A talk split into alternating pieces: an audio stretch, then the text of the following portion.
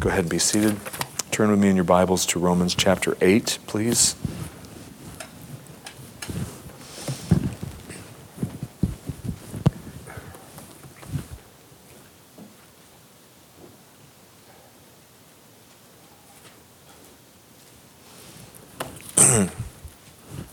Romans chapter 8. 8 I'll, um, our text is verses 14 through 17, but I will.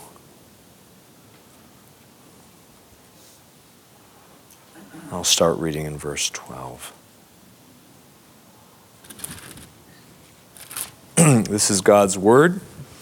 It contains no errors in the original language in which was given, in which it was given, which is uh, in this case Greek, uh, and it remains to you and me the authoritative Word of God in faithful translations such as the one from which I am reading. Listen carefully to what God is saying here. Verse 12. So then, brethren, we are under obligation, not to the flesh to live according to the flesh. For if you are living according to the flesh, you must die. But if by the Spirit you are putting to death the deeds of the flesh, you will live. For all who are being led by the Spirit of God, these are sons of God. For you have not received a spirit of slavery leading to fear again but you have received a spirit of adoption as sons, by which we cry out, Abba, Father. The Spirit Himself bears witness with our spirit that we are children of God. And if children, heirs also, heirs of God and fellow heirs with Christ, if indeed we suffer with Him, in order that we may also be glorified with him. Amen. Pray with me. Oh Lord, we need your help at this time, I especially, but uh, all of us here need your help. Lord, for if you, Holy Spirit, do not illumine our minds, uh, this is merely gibberish what we have just read. Uh, we do not naturally understand the things of God. Uh, they are spiritually appraised, and so we need you, Holy Spirit, to enable us to appraise them. Would you please grant me unction as I preach? Would you please minister to your people? And would you please glorify yourself through what is said? We ask this in Jesus' name. Amen. Kids, I think most of you children might know this, but I'm not sure if all of you do. Let's see where the. I'm trying to see who's back there. All right, let's see all the kids' faces. Oh, someone's out.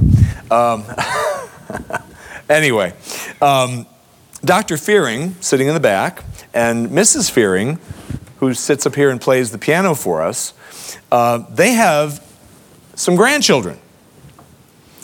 And one of their grandchildren is a little girl named Raina. I don't know, perhaps you've met Raina. It's possible you've met her. She was here, what, three, four weeks? Two or three weeks? Two weeks, two weeks ago. Two weeks ago. She was here two weeks ago. She's, uh, what, eight, nine? Eleven. Eleven. Shows you what I know. Um, she's 11 years old, and so you may have seen her here. But uh, Raina is the daughter of uh, Dr. Kirk and Miss Lisa's son Ross and his wife. And they have Raina as their daughter-in-law, uh, as, as their daughter rather, and Emily's the daughter-in-law. Anyway. But Raina was not born to Miss Emily. Raina was born to another lady. But Raina was adopted by Miss Emily and Mr. Ross a few years ago. She was adopted. I've told you about my nephew. I have a little nephew. He's not little, what am I saying? He's, he's grown up. Uh, I have a nephew who also was adopted. And he's almost, uh, he's almost out of high school now. Did you know that if you're a Christian, children, you were adopted? If you're a Christian, you're adopted. You may not know that, but it's true. What does it mean to be adopted? Okay, when a couple adopts a child, they take a child who was not born into their family, like Raina was not, like my uh, nephew Nick was not, and whose mother and father were not able to take care of that child. And that child is adopted by another couple and becomes their child just as much as a son or daughter that is actually born uh, physically in that family. And you are not adopted in that way, okay?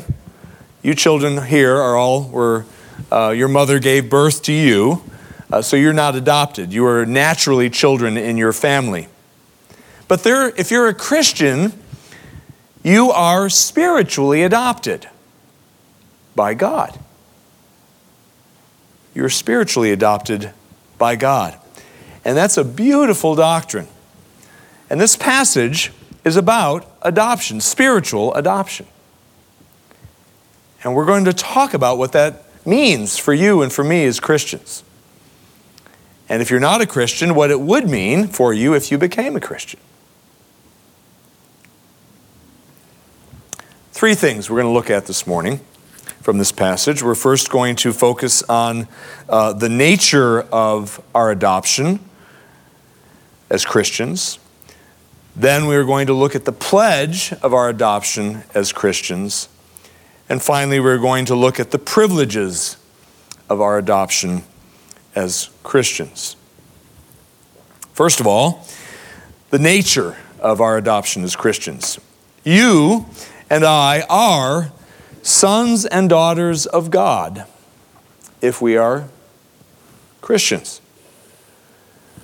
We were made children of God by this phenomenon called adoption that this passage that we're looking at here speaks of. The shorter catechism, we read the, uh, we, West, we read the Westminster Confession of Faith, that chapter on adoption just a moment ago, a short chapter, but nonetheless uh, quite a bit more expansive than the shorter catechism. But the shorter catechism, for those of you that know it, and if you don't, you should, need to be studying your catechism questions and learning those and memorizing those, scripture first, but secondarily, we need to, um, we, we strongly recommend that you um, remember and learn uh, catechism questions because it's great theology. Uh, and it'll help you to understand your Bible much better. But the shorter catechism question on adoption says that adoption is an act of God's an act of God's free grace whereby we are received into the number and have a right to all the privileges of the sons of God. And sons there doesn't just mean males, it means males and females. But if you're a Christian, you have a right to all the privileges of the sons of God. Of God. You got to hear that part. The Almighty Maker of everything that is, you're his child, his beloved child, if and only if you are a Christian. You are a member, not, not only are you a child of God, but you are a member of God's family if you are a Christian. Once adopted by God at the moment when you were born again, you became a full fledged member of a spiritual family. This is what I was talking about a moment ago. You're, you're spiritually adopted uh, children into God's family, into a spiritual family. And you, as a member of that family, um, enjoy the same rights, the same privileges, and the same standing that you would have that you would have had you never been born a sinner and estranged from God. But the truth is, we were all born is the wrong word, conceived. We were all conceived uh, as sinners and estranged from God. And the only right that we have at that point in time, prior to our God showing mercy to us and grace to us, is the right to go to hell. That's, the, that's what justice requires, is that we all go to hell for eternity because we are all rebels against God. We're conceived that way. But the moment that God gets a hold of our hearts and shows us that we are under His curse and, and are liable to His justice and all that that means and how we've offended God and the moment we get, God gets a hold of us and we realize that and we feel awful and we realize we need salvation, we need God to have mercy upon us, and we're born again and believe on the Lord Jesus Christ, at that moment, all the rights and privileges and standing are ours that as if we had never sinned. And as if we were native members of God's family which is really what Adam was before the fall. He was already a son by nature until he fell. And we obtain all those rights and privileges and that standing as if we had never, ever offended God by our sin. Once you were, and I, all of us, were children of wrath. Paul tells us that in Ephesians uh, and Romans, and we learn it elsewhere. We are, we are conceived as children of wrath uh, at the moment we come into being, but through the converting work of God the Holy Spirit, we became children of God. You did, I did.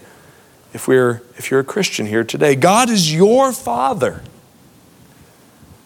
and Jesus is your elder brother, as it were and other believers in this room and in other churches in this community and in other churches in other states and countries around the world and continents are your spiritual brothers and sisters. Transcends these walls and this denomination. Hope you all realize that. And that we are all members of one family and brothers and sisters of one another is a truth that I know is overlooked in all too many quarters of the church these days. We tend to forget that other Christians, even Christians with whom we disagree, sometimes significant areas, but there are our brothers and our sisters in Christ if they are looking to Him alone to save them and to be not only their Savior but the Lord of their life they are children of God just as much as we are, and we are brothers and sisters, and we may disagree, but we are to be loving in our dealings with our brothers and sisters in Christ. But the problem is because this doctrine is so neglected, one of the reasons, that, that's probably one of the reasons we see so much unloving behavior in the church these days, including Presbyterian circles. We forget that the person who we have a difference of opinion on regarding the cessation of the gifts, perhaps, or baptism, or worship, is a brother or sister if they love Jesus and are trusting Jesus. And yes, we can disagree with them, but we got to do it respectfully and lovingly.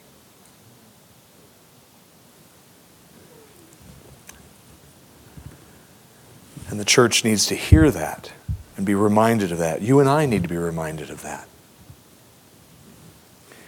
Given the tremendous importance of a believer's justification, and we rightly emphasize that in Reformed circles, the medieval church lost that doctrine, and the Reformation recovered it. Praise the Lord for it. It's an, it's an enormously important doctrine. But given its tremendous importance, it would be easy for us to assume that justification itself was the ultimate purpose of God in sending Jesus to earth and to the cross.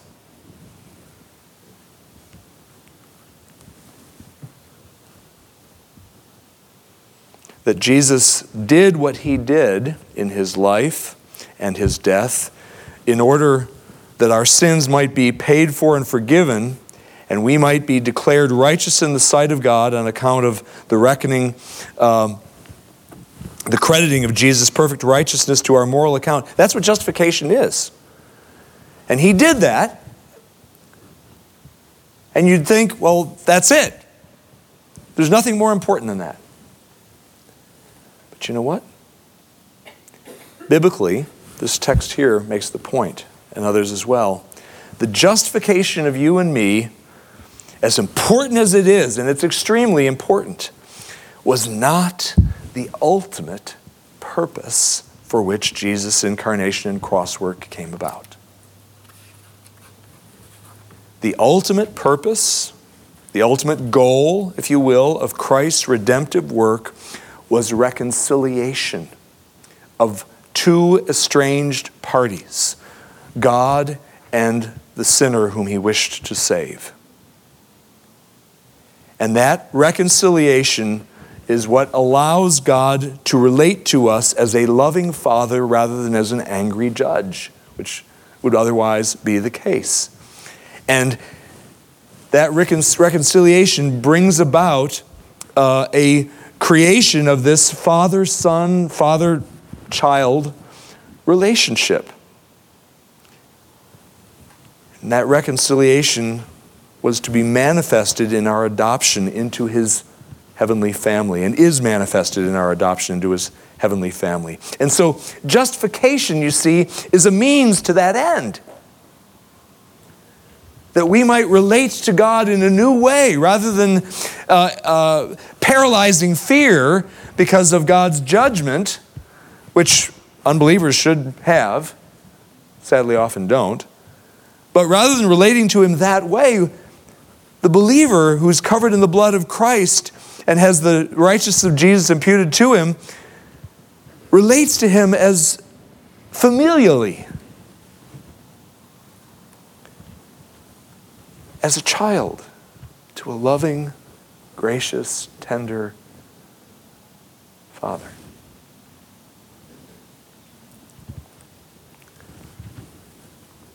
There are ways in which physical and spiritual adoption are similar, but there are also ways in which they are dissimilar. Physical adoption, in, in physical adoption, an, adoption chi- an adopted child doesn't acquire any personality traits or tendencies from his adoptive parents at the point when he's adopted.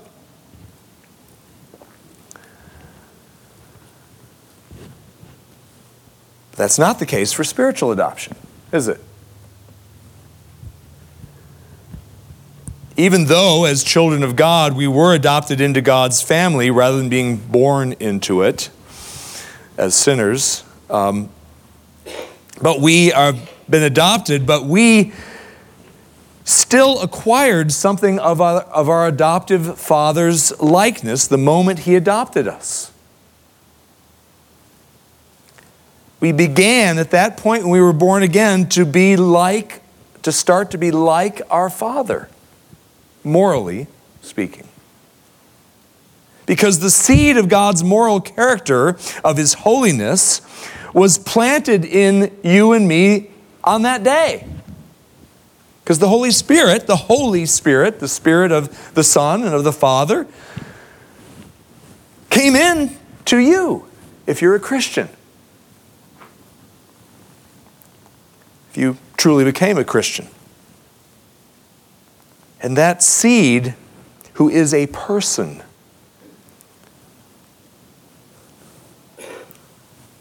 came into you. And he's holy. And he will, over time, make you holy. More and more and more. And if you say, you're here today and you say, I, am a Christian, I, I, I, prayed a prayer back when I was uh, eight years old at church, or I, I got baptized, or I, I um, whatever, I read my Bible. That's what Christians do, right? If you say that, but there's no fruit, there's no evidence of moral change in your life, it doesn't matter what you say. You're not a Christian. Because a true Christian who has truly embraced the Jesus of the Bible savingly, a true Christian produces fruit, spiritual fruit, that is to say, good works, and putting off of sinful things that dishonor God in your life and putting on of those things that honor Him.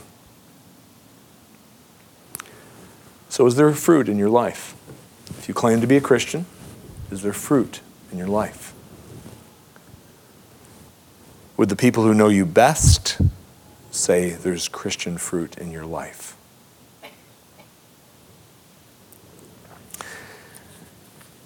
So, we see the nature of adoption that we are sons and daughters of God and members of His holy family. Second, this passage teaches us the pledge of our adoption, about the pledge of our adoption. Verse 9.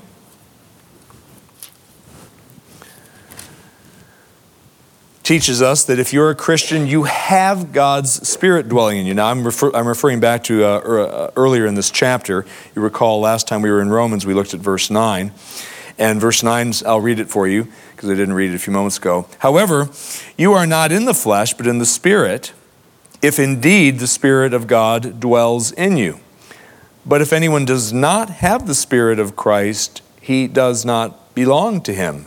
And of course, the implicit is if he does belong to him, he does have the Spirit of Christ in him, the person who does truly belong savingly to Christ.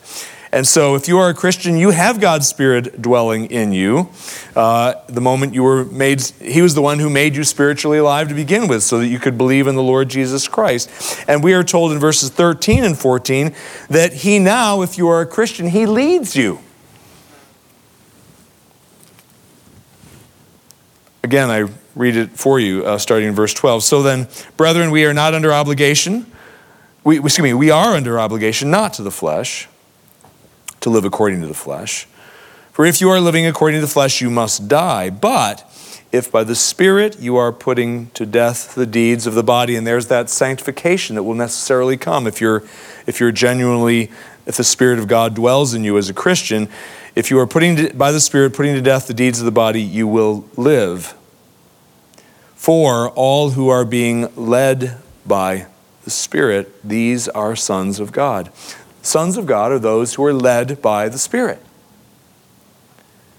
The Spirit is directing you, is changing you, and transforming you and me. And if he's not, he's not there. And we're unconverted, regardless of what we or our church might say. Also, this Holy Spirit who dwells within you, if you're a Christian, is the same Holy Spirit who is also bearing witness to you that you are a child of God. Verse 15 makes that point. If you have not received a spirit of, no, excuse me, for you have not received a spirit of slavery leading to fear again. Notice, Christians are not to relate to God uh, in, uh, with a spirit of fear. But you have not received a spirit of slavery leading to fear again, but you have received a spirit of adoption as sons, by which we cry out, Abba, Father. That spirit of adoption within you and me causes us to refer to God in this with this intimate language of Father and to feel uh, a filial love for God.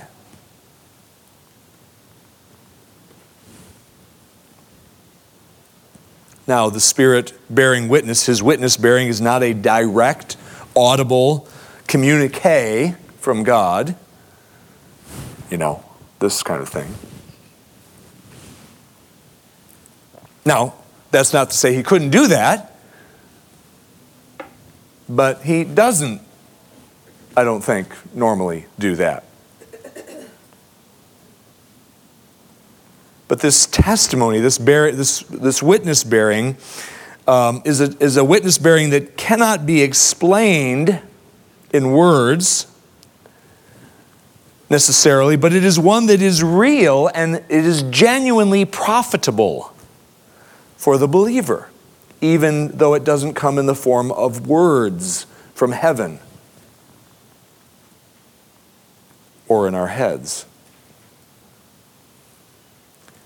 It is profitable. We need the Spirit to testify to us, to sometimes, perhaps more than others, that God hasn't abandoned us, that we haven't been forsaken, even though we deserve to be forsaken, that we haven't been um, disowned by God because we messed up. We need the Spirit's testimony, and He provides it.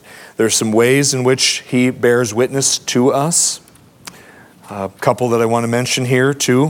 One is by pointing us. I think this is one of the ways in which He does this. He points us, leads us to the promises of God regarding our spiritual well being in Christ, assuring us uh, of the truthfulness of those promises that God has made and enabling us to continue to believe those promises and hope in those promises and cling to those promises. That's the Spirit giving us that ongoing um, clinging to the promises respecting our salvation in Christ and God's continuing forgiveness of us. A second way in which uh, the Spirit bears witness to us is by imparting to us a growing assurance over time of God's love for us and forgiveness of us and commitment to us that will not end. Now, for some people, this assurance comes on fast and furious the moment they're converted, it never goes away. But for a lot of people, it doesn't. It's a process of being able to know that God forgives you even though you know how wretched you are. And it's the Spirit who says, as you read the promises of God, yeah, they still apply to you. You're still forgiven. That's not going to change. And that's the Spirit who enables you to believe those promises and to, find, and to feel the assurance that God hasn't abandoned you, even though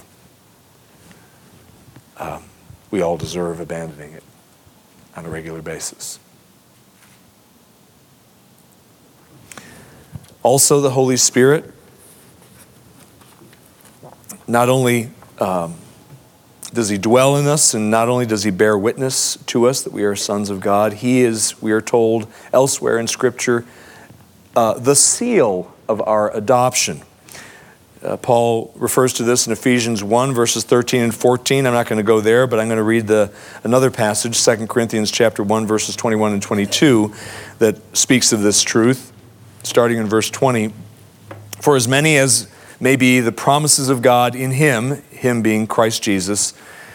In him, they, the promises of God, notice, are yes. Wherefore also by him, by Jesus, is our amen to the glory of God through us.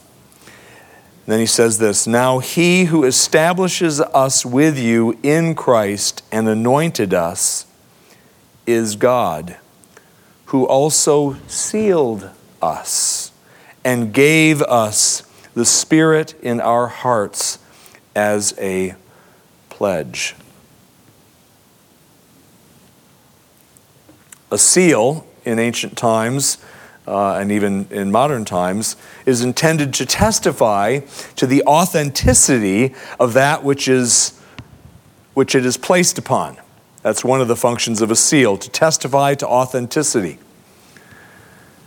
And what the Holy Spirit does, his sealing function is he seals the believer's faith.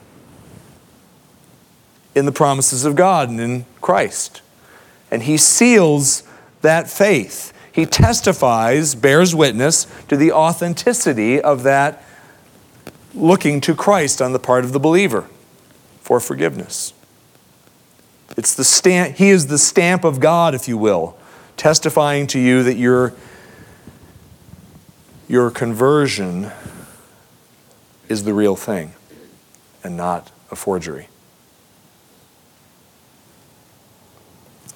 A seal is also intended to guarantee the permanence of that upon which it is placed. Think of the seal that Pilate placed on Jesus' tomb.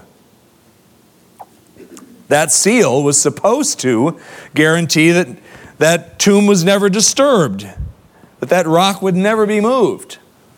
And if you did, the, the hellacious fury of the Roman um, power would come down upon you. But of course, that seal didn't do its job. Praise the Lord. Another, the Holy Spirit, however, he actually does for us this work of guaranteeing the permanence of that to which he is applied, and that is our salvation.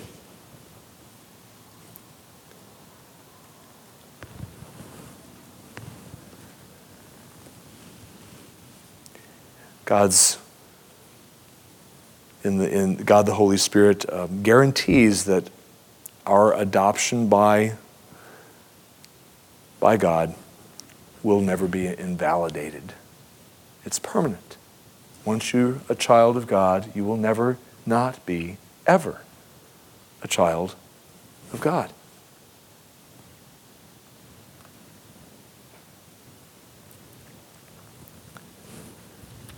You've been sealed by the Holy Spirit of adoption. You're in the family of God. God, the Spirit, dwells in you. That's the pledge of your adoption and mine. Finally, not only do we, have we, do we see the nature of the adoption, of our adoption, and the pledge of our adoption in this passage, but we also learn of some of the privileges of our adoption in this passage. We are told uh, that we have, as Christians in Christ, free and unhindered access to the Father, to whom we are to pray per the Lord Jesus' instructions in the Sermon on the Mount. We never we need never again approach God the Father with slavish fear in our hearts. Again, verse 15. He says just this For you have not received a spirit of slavery. As a Christian, you are not enslaved anymore to sin, to death.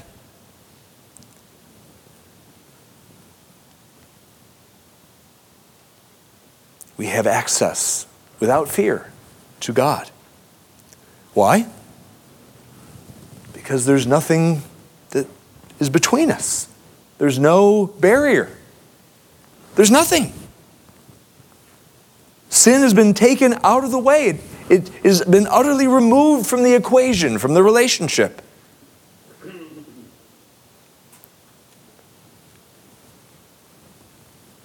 God's wrath toward our sin has been forever appeased. His justice has been satisfied completely. And Christ has merited, earned God's favor toward you. And so he is favorable towards you forever. That's not true of you if you're not a Christian. You're here today and you don't know Jesus, the Jesus of the Bible, who must be served as Lord and King, and will be in a true believer's heart, as well as trusted as Savior. You need Christ as your Savior and Lord in order for you to be able to have access to God without fear. Otherwise, you should be terrified of Him. But if you know and understand that you need this Christ whom I've been preaching about, all you need to do is believe in Him. Cling to Him with faith in your heart. Say, Jesus, save me from my sins and, your, and the Father's wrath. And He will. But you must trust alone in Him to save you. God will never condemn the believer in Christ. When we come to Him, He will never condemn us. No matter what we've done, no matter what we've done,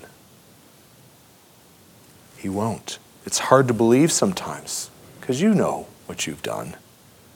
You know some of the things that you've thought, some of the things that you've said some of the ways you've acted. You know how deserving of condemnation you are if you're a Christian. The longer, you be, the longer you're a Christian, the more you know.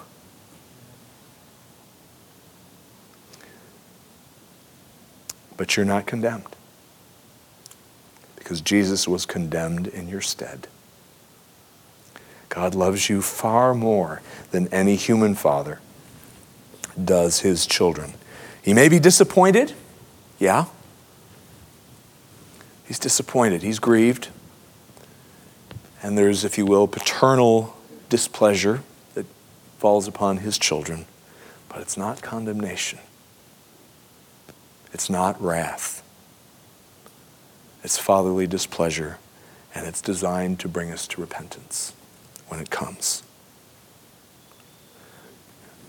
No, our Father is eager to restore fellowship with us when we've sinned if we will come to Him contritely and say, Lord, I'm so sorry. You are free to come to Him in prayer anytime you want to. And you know what? You should want to regularly. God is never too busy for you. Never, ever. I'm sometimes too busy for my children. Sad to say. God's not. You can and you should approach God as your father with the attitude of a little child. Though you may be a big, have lots of human responsibility and be a father and maybe a very mature person, people that other people look up to, a person that other people look up to, and um, hardly someone, somebody that could be just described as childlike. Yet, before God, that's exactly the way you need to be. Abba, the term that we read there in verse 15, is the same term that Jesus, God, this, God the Son, used when he addressed his father in the Garden of Gethsemane. He said, Abba, to his father. It's a term express, expressive of great intimacy and affection. And a, a decent translation, not perfect, but is daddy. Most all of you know that. But we're to come with that attitude in our heart that we're coming before our spiritual dad, father. And we are coming for intimate time with Him as we talk to Him in prayer. So, free and unhindered access is one of the privileges mentioned in this passage, verse 15, that of a child to his father. And finally, a second privilege is our inheritance. We have an inheritance that belongs to us now that we've been adopted into God's family. Verse 17 speaks of it. And if children, we are heirs, Paul says. If we are children of God, which we do are, if we have the Spirit dwelling in us, which we are, if we are trusting in Christ alone, we are heirs. We are people who have an inheritance awaiting us. That inheritance is glorification in heaven. Now, the inher- ultimately, the inheritance is God, as I make point, that point regularly, but it is also glorification in God's presence, sharing in the, uh, the likeness of Jesus, as John speaks about over in his letter. Christ rewards us with a sinless existence. Praise the Lord for that, huh? We are glorified. We receive glorified bodies ultimately when Jesus comes and brings our body out of the grave, out of the dust. And we're told as again, we shall be like him in that day. We see him as he is. And this inheritance of glorification and of God himself is our, is our uh, inheritance. These gifts cannot be taken from us. God will not disinherit you if you're a Christian because your sonship is not based on anything you did or I did, but on what Christ, what God through Christ did. You know, in, in the Roman world, and Paul is speaking to that audience, he's speaking to Romans, Roman Christians. In the Roman world, um, a natural born son could be um, disowned and denied his inheritance by his father. He could disown a natural born child. An adopted child could not be disowned.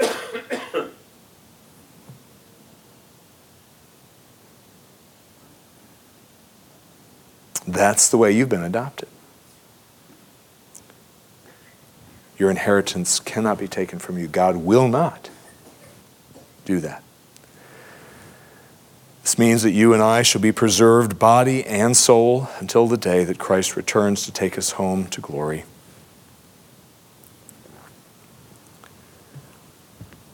Nothing, nothing will change that. Nothing. The devil himself can rant and rave all he wants to. Nothing can change that. All because you're adopted by God to be his child forevermore. Glorious doctrine, isn't it? Let's pray.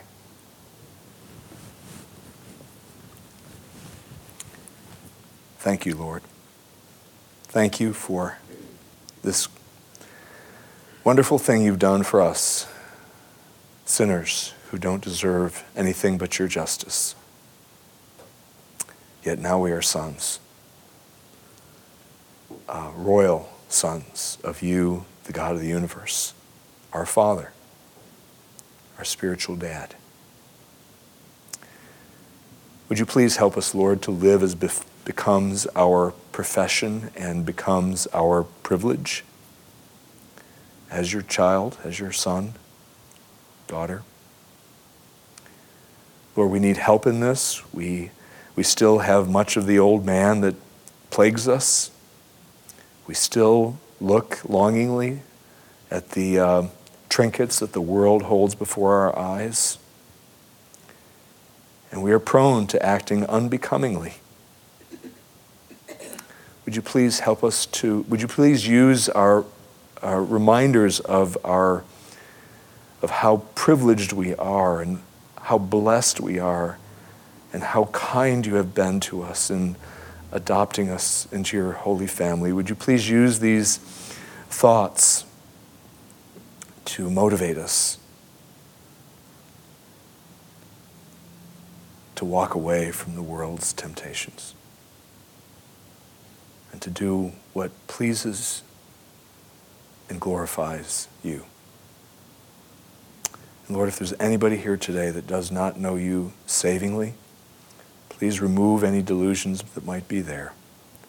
And would you please cause such an individual to flee to Jesus alone.